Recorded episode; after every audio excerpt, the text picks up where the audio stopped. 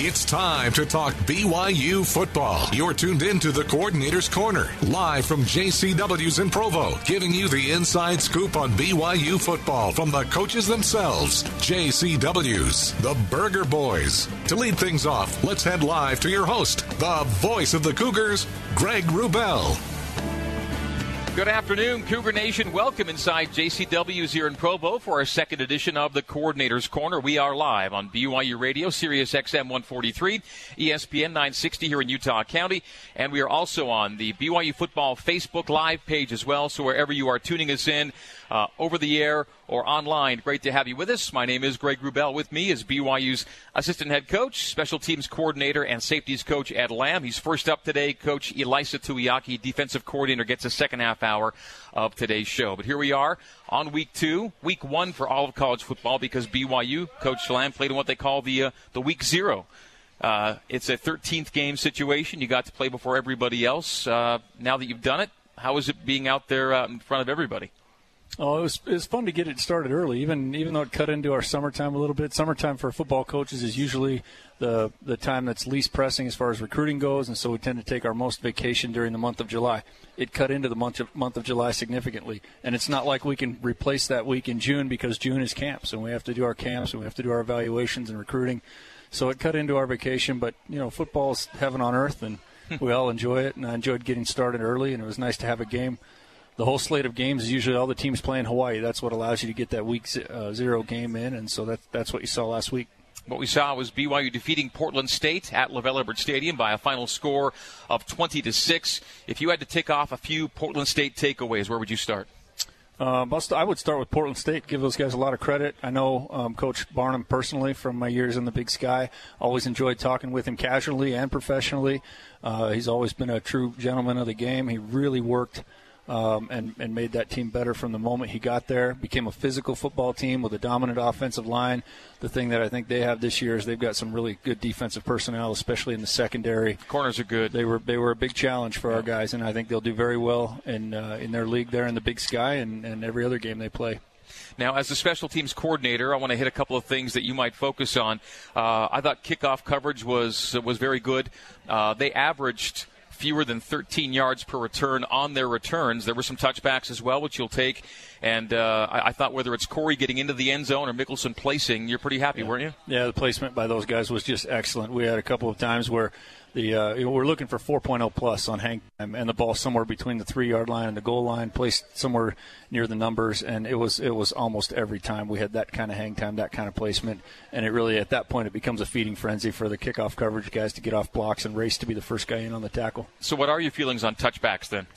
Oh, we give no quarter. We ask no quarter. We did not. We did not offer them the ball in the end zone. In fact, the one where we had it, uh, with, there was. I don't know if you had noticed, but there was a little bit of wind that picked up from the south, and so my coaching to Corey was, you know, put a little more on this one, and, the wind should hang it up for us, but let's not have it land on the 10 or 11 yard line. And uh, and he did. He did exactly what I asked him to do. The wind just died down for a moment, and the ball ended up in the end zone. But we don't want to kick it in the end zone very often. We want to give our chance, our guys, a chance to go down and cover. They do it very well. Because when you did give Portland State a chance to cover, they weren't getting to the 20. That's right. Yeah, we, we were getting them inside the 15 yard line twice, and uh, that's a that's a big field position advantage. We are not in the game of football to. Uh, you know, to, to not take risk, to not be aggressive. That's not Coach Sitake's style. That's not my style. We want to play play this game as aggressively as we possibly can. We want that culture to be pervasive throughout the offense, defense, special teams. If you had a guy whose leg was so good that that's what he did. He was kicking it through the end zone every time. Would you say take something off it, or would you do it? Would you deal with the touchbacks every time? Yeah, well, we, we do. We have those those guys can put a touchback in every time, and at, some point at, in my career, there's going to be a long return or, or a touchdown, and everybody's going to say, "Oh, dang, Lamb, he's such an idiot. Why didn't they just give him the ball on the 25?" But but over time, uh, and, and you see this in the NFL a lot, every one of those guys can put a touchback in. And if there's an injury situation or we're starting to get low on coverage guys or there's a rep situation on defense and guys are getting fatigued, certainly we want to put some in. Yeah. But there's times where we want to sky kick it or squib kick it and see if we can get the ball on the ground and maybe get a turnover in that situation.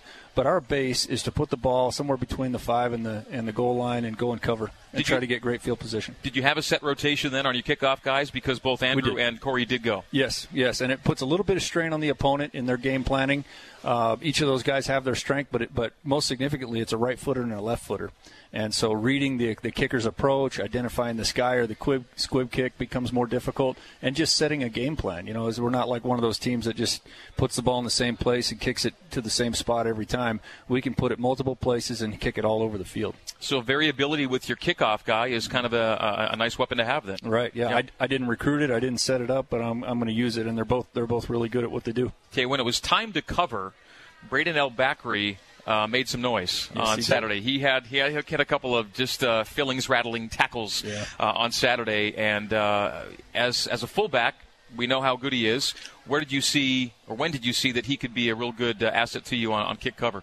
No, I had him on the backup units uh, last year. Mistake on my part. Uh, put him in uh, Michigan State game. Just one one play, as I often do. I'll kind of take a look and who's starting on offense or defense and covering kicks for us. And uh, as the game goes along, can we can we guy in? I got him in in that situation, and he went down and made the play. One one rep, one tackle. And so he played uh, more significantly, not not all the time, but going into this year, I knew that he was going to be a frontline guy there on the kickoff and he didn't disappoint. This is where we wish we had video because yeah. on one of those he actually beats a double team block and gets down there first and makes the tackle. Pretty spectacular. What makes him uh, the ideal guy on that unit? He's got the blend of uh, of size and speed, all the all the tangible assets, but but most importantly, he refuses to be blocked. He's got he's got the courage. I mean, there's you know, you and I can go out right now. We can play catch. We can throw the ball. We can catch the ball. We can punt the ball. We can do all those things. But but the things that really only a few guys in the world can do is run full speed for 45 yards, beat the opponent, and go and actually tackle somebody in live tackle football. Have something I, left at the end to put a pop I on. I hope I'm yeah. not underestimating you, but my days no, I appreciate the credit you just gave me. I'll take that are yeah. done. I mean, he he can do that, and there's you know BYU has a lot of those guys because. They, they grow up wanting to play for the Cougars, many of them. They've got posters on their walls and getting BYU players' autographs when they're young. They're, and it's, they're the most privileged person in the world to run down on kickoffs for BYU. And, and there are some teams around the country where that's considered kind of a tertiary duty, and guys go out and try to be dutiful about it. But our guys have a real passion for covering kicks. When Brayden makes a, resound, a resounding tackle, it's obvious how he excelled in that play. When you are watching film, uh, let's say a guy who's not making the tackle, how do you, you know, what jumps out to you are the guys that you need to keep on the or they're doing their job really well? Yeah, it's it's it's about block shed. You know that part of the game from a coaching standpoint. There are you know there's a lot of guys as you come up through the game. Uh, there's a balance for every football player, defensively or coverage wise. There's similarities, obviously, in those two phases of the game about doing your assignment but then also refusing to be blocked. And so as, as soon as I see guys going down and kind of locking up on blocks and holding their gap or their lane, so to speak, that's when we just I just have to do a good job of articulating that that's not the first priority. The first priority is to make the play on the ball. All 10 guys that are covering are responsible to make the play on the ball, and they have to do it from their assignment or their lane or their gap. Anybody else you want to ID who had a good day uh, coverage wise? Yes, I thought Trey Dye did an excellent job of getting down and creating some havoc deep into the return. Some of those tackles that Brayden made were because Trey was down there kind of mixing up uh, his his impact. Uh, Marvin Hefo made a tackle. Zayne Anderson also had two tackles. They were both in the punt game, but he's also our safety on the on the kickoff coverage. Mm-hmm. And uh, Matt Hadley on the backside and Tanner Jacobson away from where we kick. If those guys don't do their job, a big one can get sprung, and they, they really do a nice job of taking care of their assignment and finding a way to get in on the pileup. Okay, we hit kickoffs, hit some cover, uh, two of three on field goals. The one miss came after a make that may or may not have counted because the clock was about to expire. In fact, maybe did expire. Delay flag might have been coming had you not called timeout. Yeah, it really it, it happened like this. I don't know if you noticed, but we only had ten guys on the field, so that's not, uh, first and foremost on the coach. And uh, I need to I need to do a better job of communicating the procedure for that is I make the first communication, or, or really Coach Coach Sitake and, and I are on the headphones together. Are we going for it, or are we going to kick a field goal? And then at that point, I need to be switching back and forth on my headset. I have one of the few headsets that go back and forth to offense and defense, and I need to communicate to the whole sideline, all of our group of coaches, that we have the field goal unit going on the field. And then that is relayed from from 10 different coaches all the way down the sideline to the players. The players relay it to each other um, I, I at the front of that line let that chain break down. I needed to be more a, a better communicator in that situation. So back to your question. Mm-hmm. Ten guys on the field. I saw that and the clock winding down at the same time. I didn't want to take the time out, but the reality is, uh, unless the officials made a egregious error, it would have not been enough guys on the line of scrimmage. What happened on the miss? On the on the miss, it was just uh, it just just pulled. You know, I think um, uh, icing the kicker is a real thing, and uh, and now we've got a rep at it, and we can talk about it, and I can work with Rhett on it. But um, I iced our kicker for the, our first rep of the season. I iced our own kicker, and that that's got to be on me first and foremost. Get better in that area. Punt efficiency, if we want to use that stat, uh, 80%. The four out of the five punts were either net of 38 plus, which is a good number, and or uh, down inside the 20. And Johnny, at least first one or two, he did a real good job placing, dropping it on the sideline. They were, yeah. He dropped one out on the sideline. That's not necessarily our plan, but uh, the, with with where he's aiming, we accept that margin for error, and so he, he usually shoots for about the seven yard line inbounds and near the sideline. And I think it ended up going out on the nine. So certainly an acceptable result and great field position for us. All right, our first break on the coordinator's corner. And by the way, you can tweet questions in for Coach Lamb using the hashtag CCBYU. Hashtag CCBYU on Twitter. You are tuned to us on BYU Radio, Sirius XM 143, BYURadio.org, or the BYU Radio app. We're on ESPN 960 and the ESPN 960 app and on BYU Football Facebook Live. When we come back, we'll talk about what uh, Coach Lamb saw from uh, Mo Langi and his special teams work as we continue. This is the Coordinator's Corner. Back after this. You're tuned into the Coordinator's Corner, live on the Nu Skin BYU Sports Network. Let's head back to JCW's in Provo and the voice of the Cougars, Greg Wrubell. Welcome back inside JCW's. You're in Provo, Utah. You can find us here every Monday from 12 to 1, and two of our three coordinators will be on every week. And this week, it's Ed Lamb and Ilaisa Tuiaki. Coach Tuiaki with us at the bottom of the hour. BYU's special teams coordinator, assistant head coach, and safeties coach Ed Lamb is with us for the first half hour. Last week, BYU 20, Portland State 6, our final. This next week, it's uh, BYU against LSU, originally scheduled for Houston, but the site of that game, of course, in uh, in some question with the situation involving uh, flooding and Hurricane Harvey. And uh, Coach Lamb, we're just kind of assessing it and waiting for a call as it uh, as it gets discussed and monitored, and we're kind of in a holding pattern right now. Yeah, fortunately, we've got uh, you know as a football staff, we've got plenty of work to do, way above our pay grade to worry about where the game is. Just concerned for the people going through the, the flooding there in Houston, and then just getting our team ready to and prepared to play wherever we play.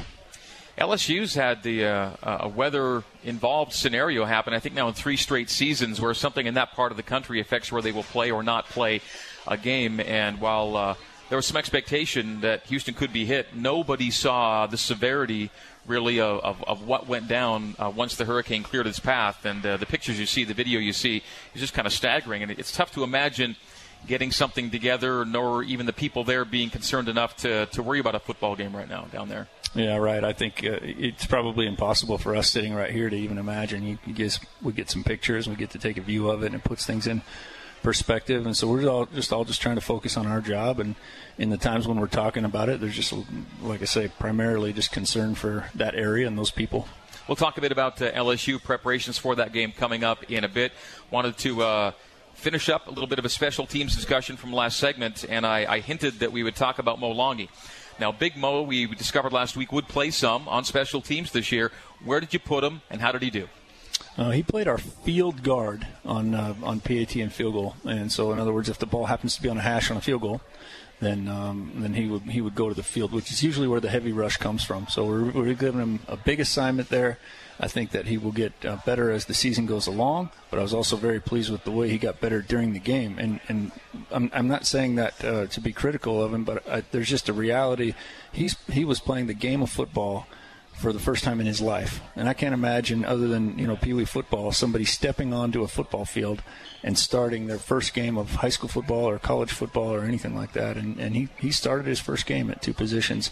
So um, there's no way to mimic the speed of the game. There's no way that we would go a live uh, field goal rush against a field goal unit at any point during training camp. It's, it is that two seconds. It's two second play, and it is the toughest, most violent two seconds of football. You don't replicate it, it. You, can, you don't replicate it. You don't do that. We com- practice is meant to be controlled. The number one priority for a coach, a smart coach, uh, in practice, is to get the players to the game as prepared as possible and we just feel like from a risk reward standpoint you don't you don't replicate that so he had to go into the game imagine what it's like and then fight full speed and he got a little better every time and a little faster and a little more aggressive it was his first ever game, and he was the first guy on the field. Big Mo brought out the U.S. flag to bring the t- team out of the tunnel on set. That was pretty cool to see. Yeah, that was great. Somewhere, somebody on our coaching staff had a, a picture, so whatever a, a, phone on a picture is uh, called a pic, phone pic or something. Anyway, let's go with that. that. Yeah, yeah, yeah.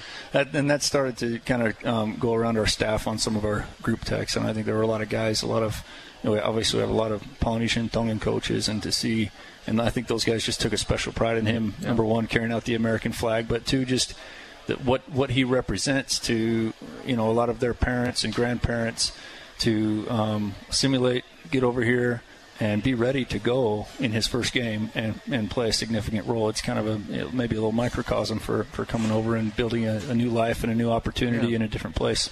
And Coach Tuiaki last week said, you know, the, the, the pace of progression to where he's a real contributor, maybe regularly on defense, may be a season or two, but there's confidence that he's going to be a player for you, not just a novelty. Absolutely, yeah, he has, has so much to learn. One of the players um, that I coached at Southern Utah was at practice this morning, and he came straight. We recruited him straight from the Tongan uh, national rugby programs. His name's Sione Fukafuka. And uh, he, after the game, texted me about how proud he was seeing Mo out there, and asked if he could come to practice just to talk to him. And for Sione, the the one of the biggest um, aspects of the game that he did that he just it took him years to understand was just the speed and violence of the game. And uh, and so he wanted to come and specifically talk to Mo in their language about mm. just cutting it loose and uh, letting that aggressive instinct come out. It's pretty cool. And that was just today that he did that. Yeah, he just yeah. he just was over there today and at practice, and I, I had to leave just a couple of minutes before you know we broke and everything, so I didn't get a chance to see the conversation. But I appreciated him coming and doing that. Now, you began the game Saturday against Portland State uh, without one of your starting safeties, uh, Micah Hannemann. You got him back in the second half. This goes back to a targeting situation from the bowl game. So you started Anderson Jacobson. How do you kind of rate those two for that first half they played together? Oh, they, they played both uh, really solid. I think um, overall on defense and with the safety group, and including Micah when, when he came back in, we've got to we've got to train our eyes and footwork I think that game uh, plan for Portland State was concise. It was it was compact. There were some times where you know uh, defensively, I think our guys got a little bored and started to freelance a little bit and renegade. That happens. We got to bring things back. It does happen, and part of it we want to encourage because uh, games have a flavor, and opponents have uh, they have they have consistencies or tendencies as they start to go through a game plan, particularly, and we want to match to that. But we also want to make sure that we've got our footwork, our eyes, our hands all in the right place all the time. Marvin Hefo got snaps for you back there. How did he uh, quit himself? He did. Marvin and Kamel splitted some time in yep. in, uh, in, our rotation, and those guys were both. Uh, I considered them going into the game starters. They were in our starting rotation. They, they we did it by field position, which is something that we'll do um, from time to time. We did it all last year with the safeties. In other words, the offense gets to a certain part of the field and those guys go in. It's really not about me saying, "Oh, the you know the other guy needs a break." It was scripted going into the game that they would play, and so in, in effect they were starters in certain areas of the field, and I thought they both played really well. We'll hit LSU next segment. Before we break, though. Uh, put on the assistant head coach cap uh, for a minute. When you take a look back at that first game, for a first game, what was allowed, what was gained, uh, how, do you come out of it? Oh, I think um, overall we, we've got some sideline management to clean up, and I think it starts with it starts with the coaches. You know, I thought we were just a little bit, uh, you know, our first time with officials impacting the game, and so I think the coaches were a little bit like, "Hey, what's going on?" You know, we don't agree with that call. We need we need to clean that up. Our players need to clean up the talk that we're doing, more encouraging to ourselves. Um, and I think that uh, that overall we got we have to find our playmakers, offense, defense, and special teams, and that's really hard to do in a practice situation. And so every every game we've got to be diligent and uh, work hard as coaches about evaluating the game, finding the playmakers, and and spotlighting them. All right, our last segment with Coach Lamb is coming up. If you'd like to uh, tweet in a question for Ed, use the hashtag CCBYU, hashtag CCBYU on Twitter, and we'll get to that right after this. We'll also take a look at LSU and preview the weekend's game wherever it may be played. Greg Wrubell with Ed Lamb, and this is the Coordinator's Corner on BYU Radio and ESPN 960, along with BYU Football Facebook Live. Back after this. Live from JCW's in Provo, this is the Coordinator's Corner on the Nu Skin BYU Sports Network. Now let's rejoin the voice of the Cougars, Greg Wrubell. Welcome back inside JCW's here in Provo for the Coordinators Corner. Mondays, 12 to 1. We'll visit with two of BYU's three coordinators every week. This week it's Coach Lamb and Coach Tuiaki E joining us at the bottom of the hour. BYU and LSU this Saturday, originally scheduled for Houston. The site of the game is uh, being discussed as they deal with the aftermath of Hurricane Harvey down in Houston. So, LSU defensive coordinator Dave Aranda. We're going to go back 10 years. You're the new head coach at Southern Utah you need a defensive coordinator. Who do you call? It was it was Dave. I was always impressed with Dave. We've, we've known each other a long time. I, I started uh, coaching. I was a graduate assistant at the University of Redlands. He's a Redlands High School graduate, and he was working at that time in the in the SCIAC conference, Southern California Intercollegiate Athletic Conference. It's a Division three, academic oriented college football conference. Uh, I had a great time. Delta great State experience was there. where he was right before you. Del- yeah, Delta State was where he was working. I think they had one of the top defenses and one of the top teams in the country. And uh, but we had kept track of each other, and and he's one of these guys that gets out and visits and does professional development with everybody that he can. He's always very detail oriented, always really successful, and and yeah, so I asked him to join us, and he did. Now he did, but not for a really long time. Uh, this was in the winter when the hire was made, and he'd really been there just a matter of days or weeks. Yep. When he gets a phone call, Yeah. and he's got to come and say, "Ed, I hate to do this to you, but and and there was a reason that he felt like he needed to take that call and visit with you about it because it was kind of a special connection he had. Tell us about that. Yeah, he was actually it was it was one of his first few days actually working the job. You know, it, during that time where the coaching carousel happens, it's during the holidays, and then there's the national convention, which is a dead period, no recruiting, and so he had been on the job for a couple of weeks, but really it was his first couple of days out recruiting, and I think he was in uh, somewhere between Las Vegas and and Los Angeles, maybe like Victorville, when he called and just said, "I've got I've got this opportunity at Hawaii." Um, as you, as you know, these things sometimes they fall through, and uh, so he was kind of asking for advice on, you know, do I wait until I actually sign a contract at Hawaii, or or do I, you know, do I keep working here with you? And I said, hey, well, let's just do this. You go gather your names, you go recruiting, recruit for. You wear the SU, SUU shirt, but obviously you're looking for players for both Hawaii and SUU. And uh, if you need to, if you need to go, and that's better for you and your family, then you know just pass on the names and, and get going where you need to go. I wish you luck. I think he had a connection with the with the UH coach at the time, Coach McMackin. It was.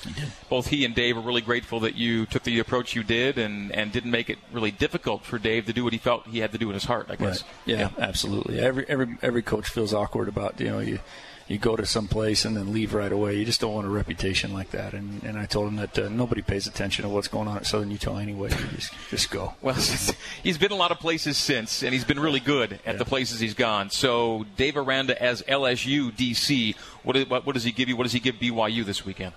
Um, he'll he'll be prepared to have the guys playing really hard. He's done that everywhere that he's been. He studies the game.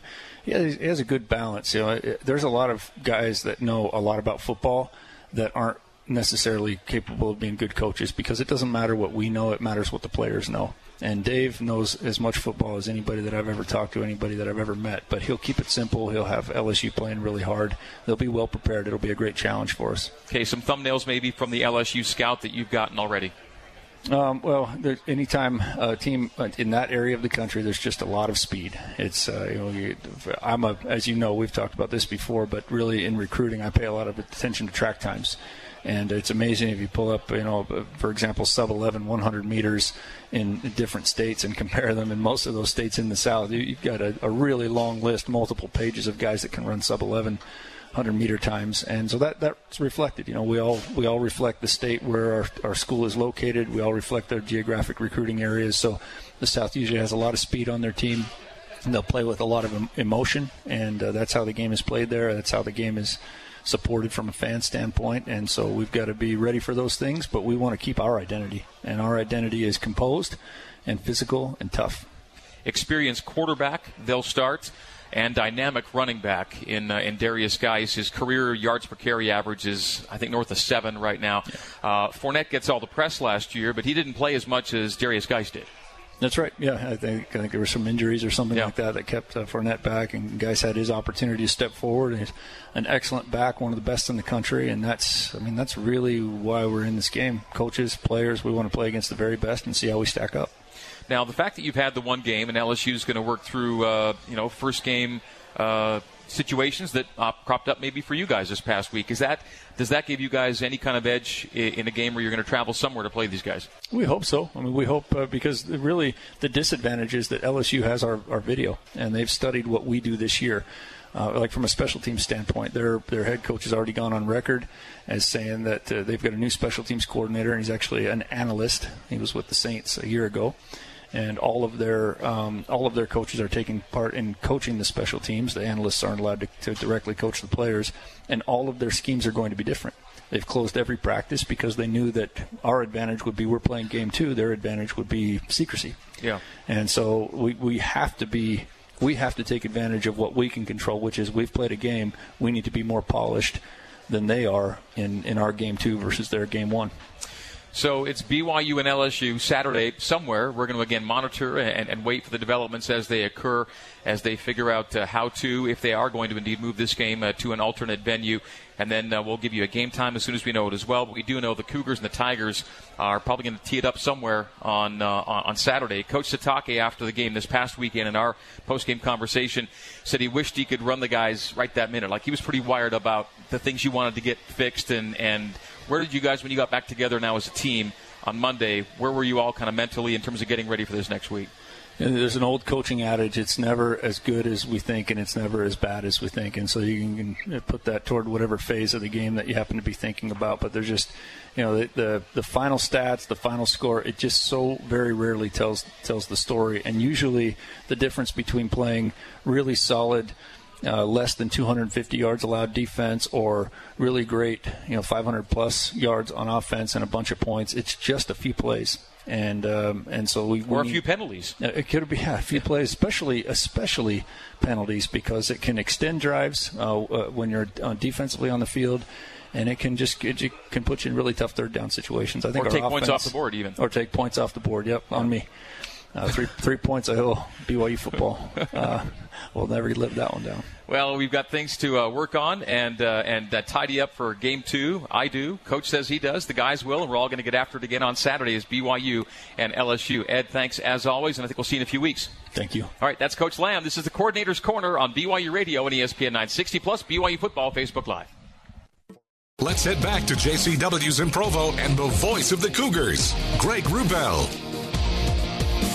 Coordinator's Corner continues from JCW's here in Provo, Utah. We are with you Mondays, noon to 1, and we invite you to be with us or tune in on BYU Radio, ESPN 960, or BYU Football Facebook Live. I'm Greg Wrubell with me, BYU Defensive Coordinator and D line coach Ilaisa Tuiaki. We thank Ed Lamb for his first half hour, and Coach Tuiaki is going to wrap it up with us to get us to 1 o'clock. And uh, Coach E, hello, welcome, good to see you. And we'll start with you the way we started with Ed, and we asked him if he had to come up with just a a few takeaways to tick off from uh, from Saturday. Where do you kind of start? Um, I, I'm, I'm pleased. I was really pleased after after watching film. You know, there there's some questions that you have when you're on the field, but uh, going back watching film, really pleased with how they played. I mean, they played hard, um, and also really really pleased with how strong they look. You know, I thought that uh, that, that was that was a big thing. I mean, we've got to we've got to tighten things up as far as alignments and assignments and more situational football things. But um, other than that, I, I, was really pleased with it. We could go a lot of places here. And defensively, when you allow only six points, there's a lot of good things to talk about. So you allow one scoring drive, 3.1 yards per play on the day, one penalty uh, for your unit. It was, we may talk about the penalty and what it did, but uh, no explosive drives, no big plays, another pick. Your streak is now 14 games and counting with a pick. Those are just a few of the things that a casual observer might really like about Saturday. Going a little deeper, what really impressed you? That uh, you know, our every every Monday we come back after we watch the film and we address it with the team. We always talk about our three goals, and we try to keep it simple so we don't have to you know I'm not really good at memorizing a lot of different things, but really it's try to try to get three takeaways, which we did not do. We did get one interception. We missed a couple opportunities, but we did get uh, a couple of fourth down stops, which we, we consider big stops, which could fall under that category. But we've got to find ways to create more takeaways. But then also, we've got to try to limit them to what we consider our big plays, which are runs past 10 and, and passes past 20. Yeah. And uh, if we can keep them under seven, seven and a half percent and then double that output of total plays. Of total plays, plays. yeah. So yeah. big plays. Yeah. if we keep their big plays under seven and a half percent, and then we double the outcome of big plays on our side, which are sacks, PBUs, um, takeaways, um, TFLs, then uh, we feel pretty good about it. And so we ended up with 16% big plays. We kept them to 2% big plays, and we ended up with one takeaway and two fourth down stops. And so, you know, stats wise, with the goals that we look yeah. at, really, really, really happy. Um, that checks a lot of boxes there. It checks a lot of boxes, and I, I think we spoke before about what what good uh, you know pass defense is, and I think overall as a defense, when you look at things, and you know, I, I think I, th- I, think it was last year we talked about sacks and, and the amount of sacks that you get and all that stuff. And we really, in our room, we don't talk about that, but we really talk more. If there were one stat that we talked about, it's uh, uh, yards per attempt. And so if we can keep them to five yards per attempt or fewer, that's really really good defense. And, and we, uh, I think they're at like 3.7. And so. So overall, looking at the numbers and looking how hard they played and, and the things that we can we can make corrections are, I mean, really really pumped up about this group. There's a stat uh, called havoc rate, and it incorporates a lot of the things you talked about, uh, whether it's PBUs or TFLs. And uh, last year, BYU was top 30 nationally in havoc rate. That is percentage of plays that end up with you doing those things, disrupting basically. And front seven, if you take just the front seven guys alone, you were top 15 in that. And so, however you want to describe it, havoc, disruption uh, keeping teams off schedule. That's a big part of what you want to get done. Right, absolutely. And so, you know, there, there's so many different stats that you can throw yeah. in there and say this one's more important than this one. But we talked about it a little bit last year in, in Coordinator's Corner where it's the final score and takeaways. And then after that, really just big plays for us and limiting big plays. And so kept kept them from any you know deep balls and and uh, you know a couple of guys just messing up on some things where we gave up some runs. But other than that, uh, felt felt really good overall at the end of the day. And they had a lot of one of the things we harped on last week with our with our uh, defense was that they had a lot of offensive linemen coming back. And watching yep. last year's film, they were really really good at, at running the ball. Uh, really physical team. They, you know, the Power Five teams that they played. I thought that they played stout, you know, against them, against Washington and those teams. And and uh, I mean, I was I was really impressed with how stout our D, our D line was, and and uh, you know how, how strong everybody looked. It was really good. I want to get to your D line because a lot of guys played, and, and we'll see if uh, all the guys I had on my board did play. We'll ask you that in a second. Uh, you mentioned just the one takeaway. You want to be at three, but that said, you're still plus because offense didn't turn it over. So you end up as a plus turnover margin team, and you contribute to that. And when BYU's plus in the margin, uh, Cougars are winning about 90% of those games. It's a big deal for you guys. Yeah, absolutely. Most teams are really big for you.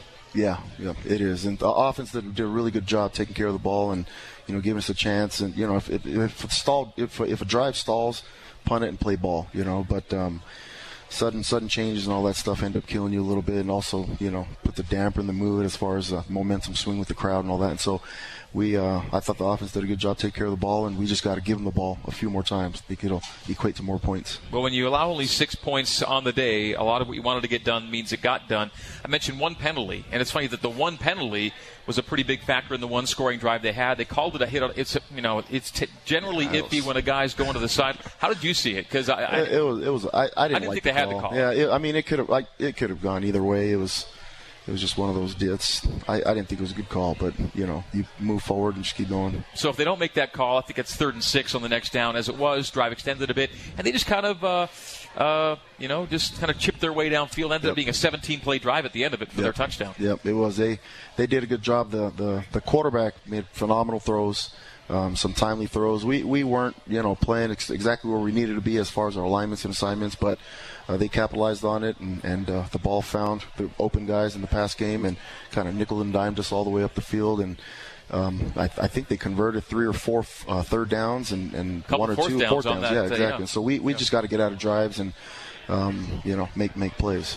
All right, BYU's defensive coordinator and the D-line coach Ilaisa Tuiaki is with us. We'll come back after the break and talk about that D-line and how they played against Portland State on Saturday. We'll also address the BYU LSU situation. Nothing yet that we can share, but uh, it's being assessed, and we'll see what they end up deciding regarding uh, the venue of that game on the weekend. I'm Greg Wrubell. He is Ilaisa Tuiaki, and this is the Coordinator's Corner live from JCW's on BYU Radio and ESPN 960 plus BYU Football Facebook Live. Back after this.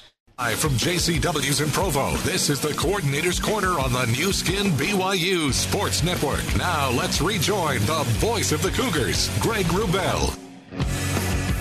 Welcome back inside JCW's in Provo. Coordinator's Corner continues. If you have any uh, questions on the uh, defensive side of the ball for Coach Ilaisa Tuiaki, tweet them in with the hashtag CCBYU. Hashtag CCBYU on Twitter.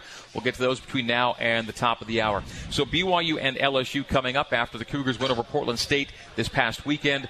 Uh, the game scheduled for Houston E, but as we all know, uh, there are discussions ongoing about uh, where to play the game. It looks, gonna, it looks to be tough to be able to have it in Houston right now, uh, based on everything we've seen. And uh, we don't know anything yet, and nor do you as coaches. Uh, you prepare and you hope to minimize distractions, but you simply assess and, and wait for word, right? Yeah. Yeah. Well, I mean, we'll.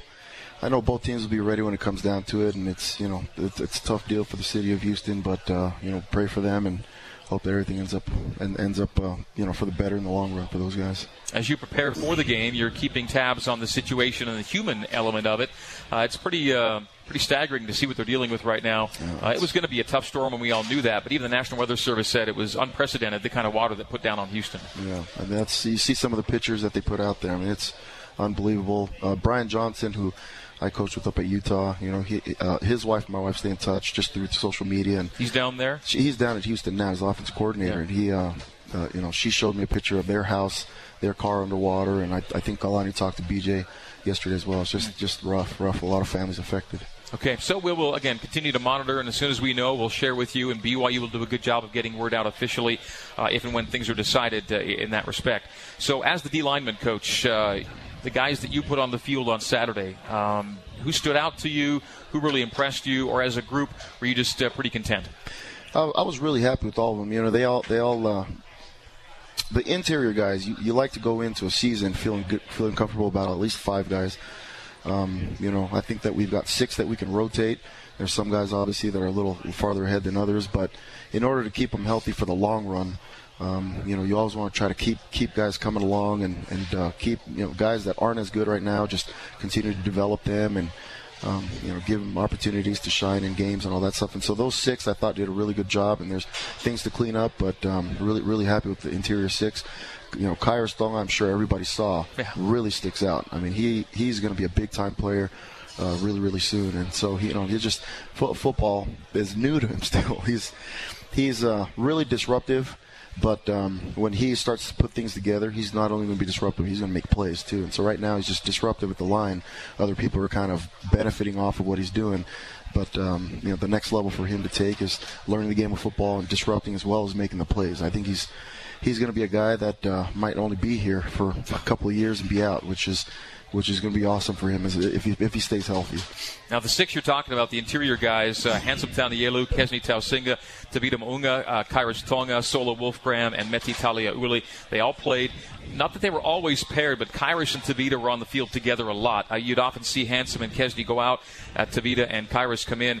Khyiris and Tavita, based on the weights they give us, that's a couple of guys combining for 675 right now. Yeah, those those two are, are really really stout. Two big big time D tackles. Um, you know, and Tavita too. He's come a long way since last year.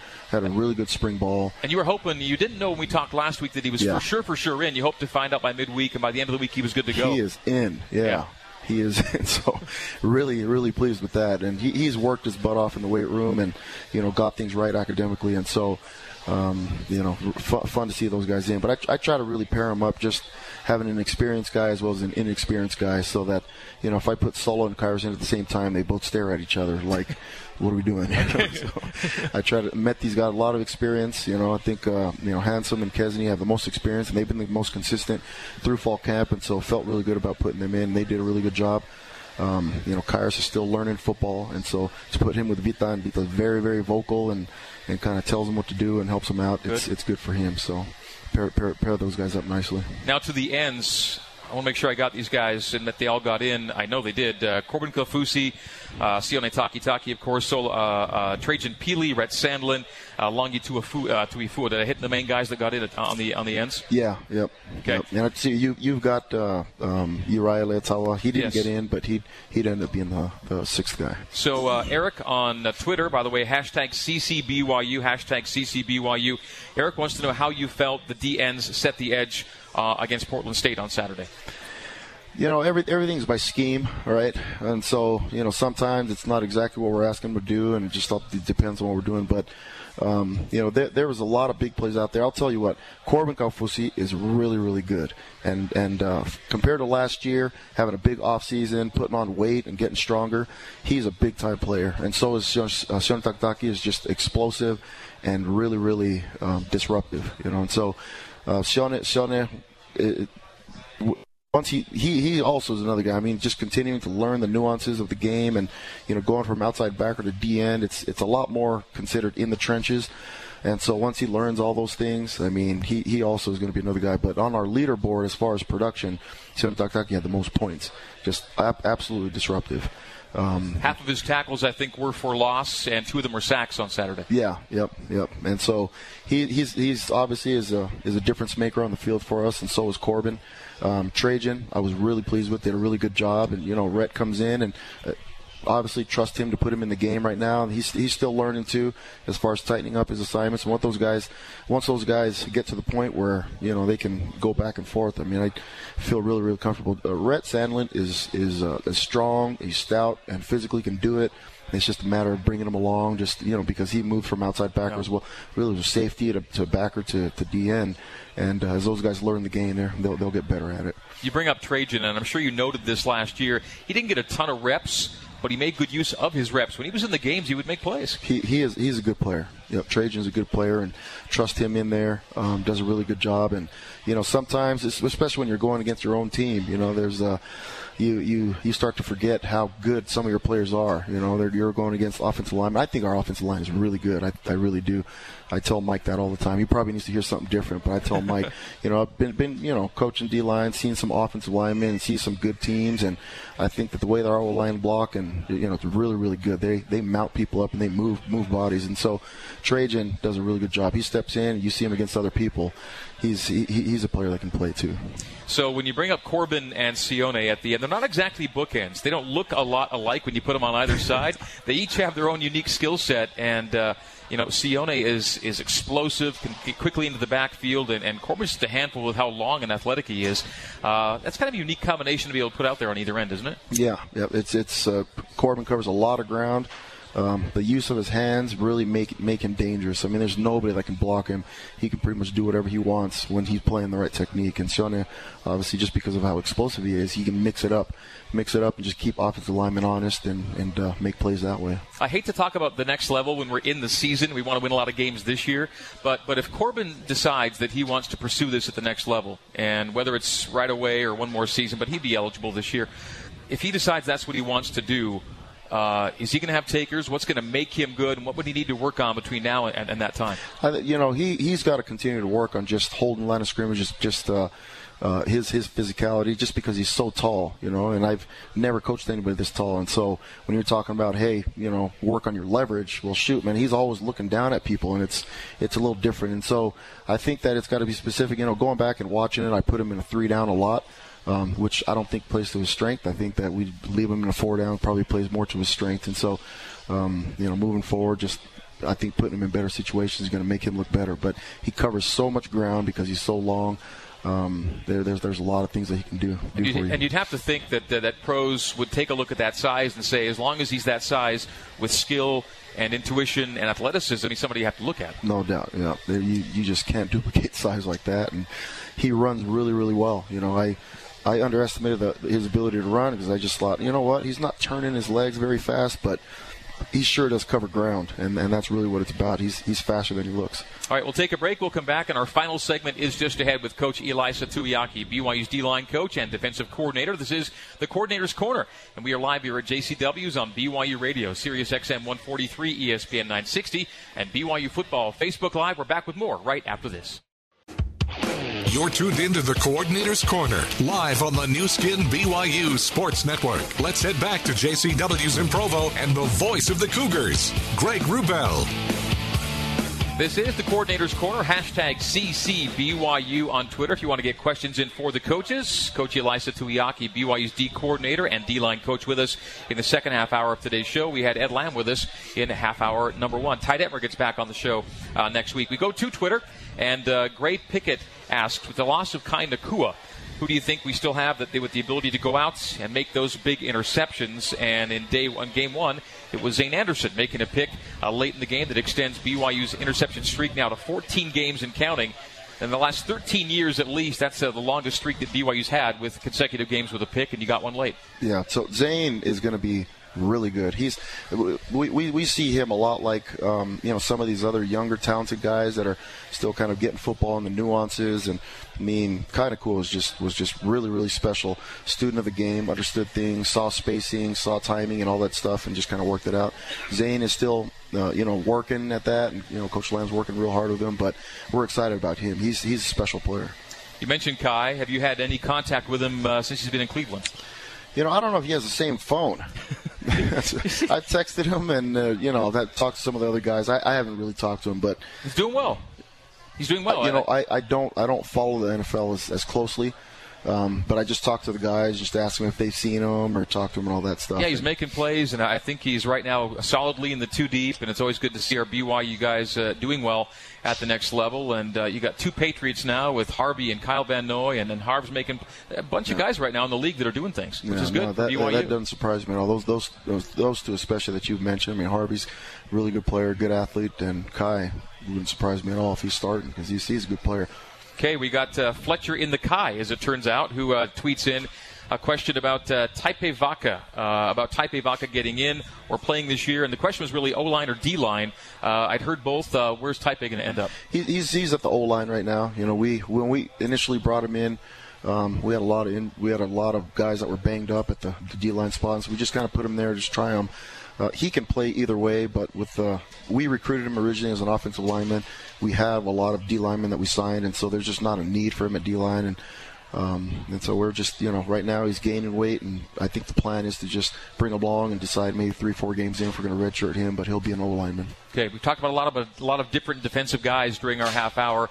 Any unsung heroes from past Saturday that maybe we haven't talked about that maybe kind of under the radar really impressed you when you look for different things? You know, Fred, Fred we decided was the player of the game. Um, the guy well, we should be talking about led the team in tackles, haven't hit him yet. So Fred, yeah, Fred, you know, and everybody knows Fred, Fred's a good player. Fred is a, a great kid, good player, and really, really instinctive. Um, you know, he, we, we, thought that he was a guy that was a difference maker, but the other guy, um, Matt Hadley, is, is is an unbelievable athlete, and just the move from from safety to backer. I mean, there's some things that he's got to pick up playing backer, but uh, so instinctive, um, really, really good ball player, chasing things down from the backside, just smooth in space. You know, to, we're, we're really, really happy with the move that for moving him from from safety to bow, and you know, getting Zayne on the field and so when that move uh, was made, then E, uh, when he went from from backer to, to outside or from safety to outside linebacker, did you know immediately? Ah, this is going to be a hit. It was Mark, Coach Lamb. He's got the eye for it. You know, Coach Lamb kind of pointed out that there was a lot of safeties in his room that he thought were good players that might be sitting. And, and you know, as we looked at it and kind of moved guys around, especially with some of the guys that got banged up in camp and giving Chaz IU a shot, you know, at the flashbacker spot to, to back up Fred, I think the future of Chaz is where Fred is. No kidding. And he, I mean, he looks he he looks a lot like Fred as far as his movements and all that stuff. What's he going to play out eventually, weight wise, to be that to, to, be the guy he needs to be there? You know, he I I, I don't know how big he's going to get, but I would imagine that he'd be a 220, you know, guy that can still cover man to man and What's play. he at that. right now, roughly? I don't know that. do, do, do, do, you think he's 200? Yeah, yeah, I think he's just a little bit over 200. Yeah, yeah 205, something yeah, like that. Yeah. You know, but um, yeah, he. I, I, think he's going to be big enough, and he's still, kid, you know, just fresh out of high school. He's just a little kid, so he'll uh, he'll be big enough to play that spot. He's definitely physical, physical enough to play. Made a nice play. Uh, I think initially he's dropping into coverage, sees it, gets up, shoots in, makes tackle in the backfield Saturday. Nice yeah, play. Yeah, did a really good job, and just you know that that's hard to teach. We don't have individual drills where we okay run up and just you know take this guy's legs. He he, he does all that stuff naturally. Okay, we got about 45 seconds left. So in these last 45 seconds, 30 seconds, uh, some of the LSU elements that you think you're going to really need to uh, focus on to get the result you want against the Tigers this weekend. We got to stop the run as usual. Um, you know, there's a lot of shifts in motion. You watch watch what they did last year um, at Pitt with the Matt new Canada. offensive coordinator. Yep. You know. Uh, offensive coordinator. He there's a lot of shifts in motions, and a lot of guys are just kind of out of position, and they do a good job mixing things up. And so we got to make sure that we're sound. Um, if we're sound, I think that we've got a sh- we've got a chance. We just got to be sound and make those guys earn it and stop the run. And you know, hopefully we can uh, create some big plays where we can get them in third and long distances. I think the pass rush is coming along. They look really, really good. So. All right. For Coach Ilaisa Tuiaki and Ed Lamb, I'm Greg Wrubell. E thanks. This has been the Coordinator's Corner on BYU Radio, ESPN 960, and BYU Football Facebook Live. So long.